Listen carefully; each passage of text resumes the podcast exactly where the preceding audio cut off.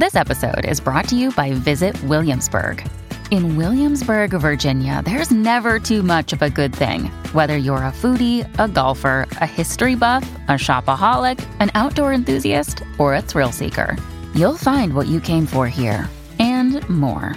So ask yourself, what is it you want? Discover Williamsburg and plan your trip at visitwilliamsburg.com. It's time for Joyce's Thought of the Day on News Talk 850 WFTL. When Elon Musk took over Twitter, there was something of a revolt among the liberal media outlets. Those woke, Democrat controlled companies were outraged that a free speech champion was now running a major social network. And not just any network, but the top network used by liberals to spew their ideology. But Musk was undaunted, and he's been rolling out improvements to cut down on bots while increasing free speech on Twitter. One major media outlet decided to protest some of Musk's recent changes. They just got handed a humiliating defeat, and Musk was on hand to mock them. The New York Times lost its Twitter verification badge this weekend. Twitter CEO Elon Musk chastised the New York Times in a pair of tweets overnight. The real tragedy of the New York Times is that their propaganda isn't even interesting, he said, tagging the newspaper's Twitter handle. Also, their feed is the Twitter equivalent of diarrhea. It's unreadable. They would have far more followers if they only posted their top articles. Same applies to all publications. Ouch! Elon torched the New York Times after the news came out that the paper's Twitter account lost its verification badge.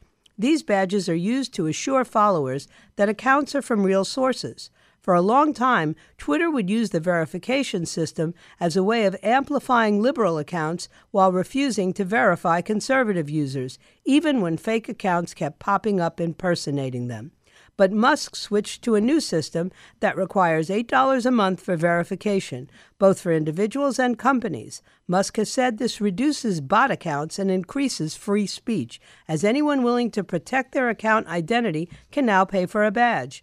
I guess the leftists at the Times didn't want to shell out a whopping $8, so they lost their badges.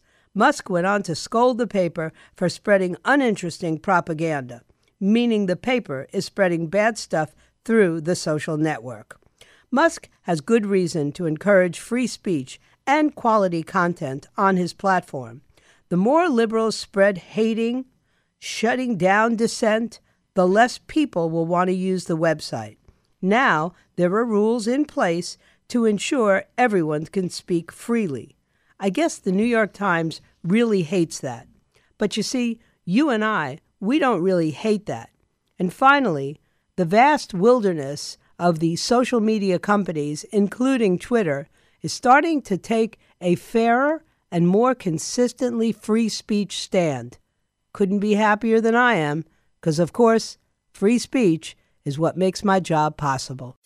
Get Joyce's Thought of the Day anytime. Subscribe to her podcast right now on the all new 850 app and at 850WFTL.com.